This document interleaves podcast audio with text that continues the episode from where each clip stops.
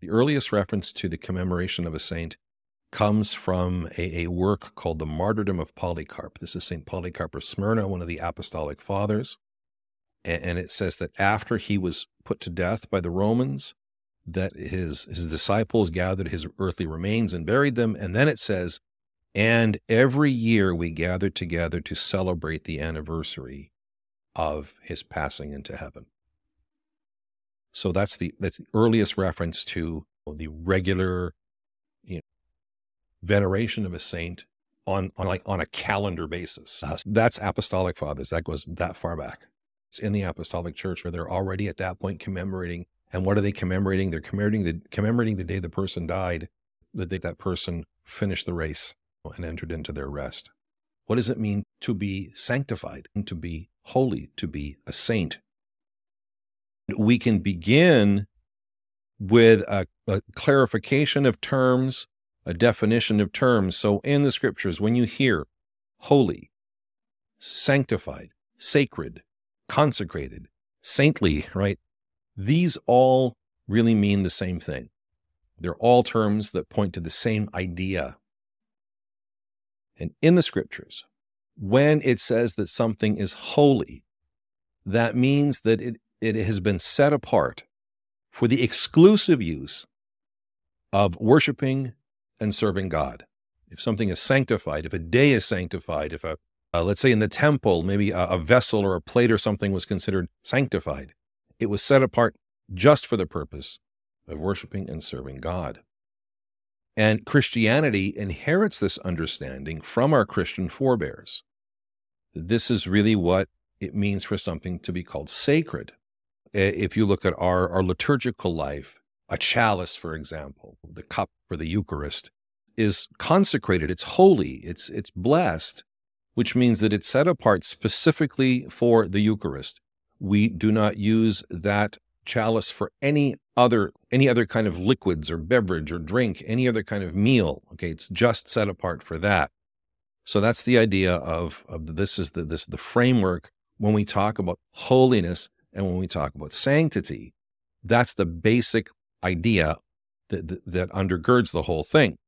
In the New Testament, we see this the same idea then applied to people as well as things that people are called, we are called to make ourselves holy, to set ourselves apart, to serve and to worship God.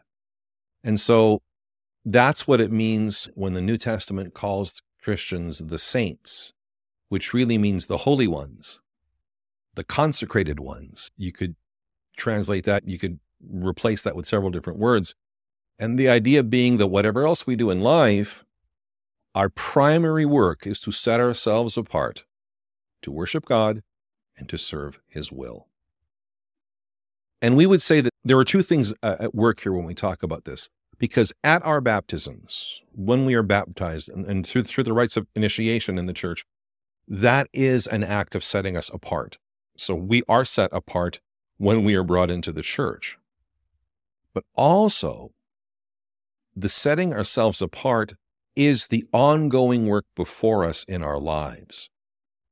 One of the things that we're going to talk about today a bit later on is the quote in Hebrews about being surrounded by such a great cloud of witnesses. And we're going to get to that in a second. But it's important that we understand the context of that verse because that is a call. It is because we have these great cloud of witnesses, it says, let us run with endurance the race that is set before us. So we are called to putting in the effort every day of our lives to make ourselves holy, to set ourselves apart, to worship and to serve God. And the gospel in Christianity, it's really a litany of paradoxes. The first become last. To be a leader, you have to be the servant of all. To live, you must die. A virgin becomes a mother, and they go on and on. And one of these paradoxes that we just have to be okay with. And, and, and today, as what you were speaking about before, we can't overly intellectualize because if we do that, this stuff really gets difficult and we have to be able to get beyond that. The Christian life is really about becoming what we already are. That we are set apart, we have been consecrated, and, and dedicated to God. But then we have to live that out, actualize that every day of our lives. We live out the calling, we live out what is already there.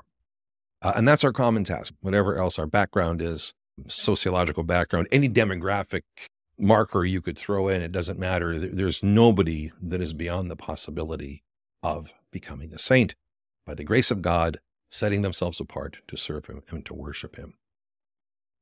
So that's the underlying understanding of what it means to be a saint. Then there are among us people who have so clearly exemplified that, who have just it's it's been so conspicuous the love of God and their willingness to serve him and to glorify him with their lives is so conspicuous, just so obvious. You have to look at that person and go, that is a real saint. So then we have this development in the term where saint, the holy ones of God, are all of us who are called to set ourselves apart. Then you got these really good examples of this, the real champions, the real heroes of this, of this, uh, this journey, of this commitment. And then we give them the title saint as, as a marker that these are the people we really need to look to, to learn from, to draw inspiration from. And of course, these are the men and women that are adoring the icons in our churches and in our homes and, and whose names we read about in the calendar every day. The lives of the saints, they both encourage us and they also challenge us in our own efforts to set ourselves apart to worship and serve God. It's like it's like they say, look, by the grace of God, we have finished the race. By the grace of God, you can finish the race as well.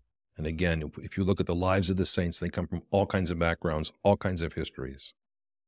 Anyone can become a saint by the grace of God and by applying themselves with sincerity and humility to the life that Christ calls us to in the Gospels. Hebrews 12, 1 to 2. Therefore, we also, since we are surrounded by such a great cloud of witnesses, let us lay aside every weight and the sin which so easily ensnares us let us run with endurance the race that is set before us, looking to Jesus, the author and finisher of our faith, who for the joy that was set before him endured the cross, despising the shame, and has sat down at the right hand of the throne of God. It's important that it, we, we hear in that verse or those verses that we are surrounded by the great cloud of witnesses, not that we will be surrounded at some point we are now surrounded by them. We are we never walk alone. We are never alone. And we always have the great heroes of the faith praying with us, praying for us, encouraging us to, to, to finish the race with endurance, eyes always fixed on Christ, who gives us faith and who brings that faith to completion, overflowing with grace and mercy.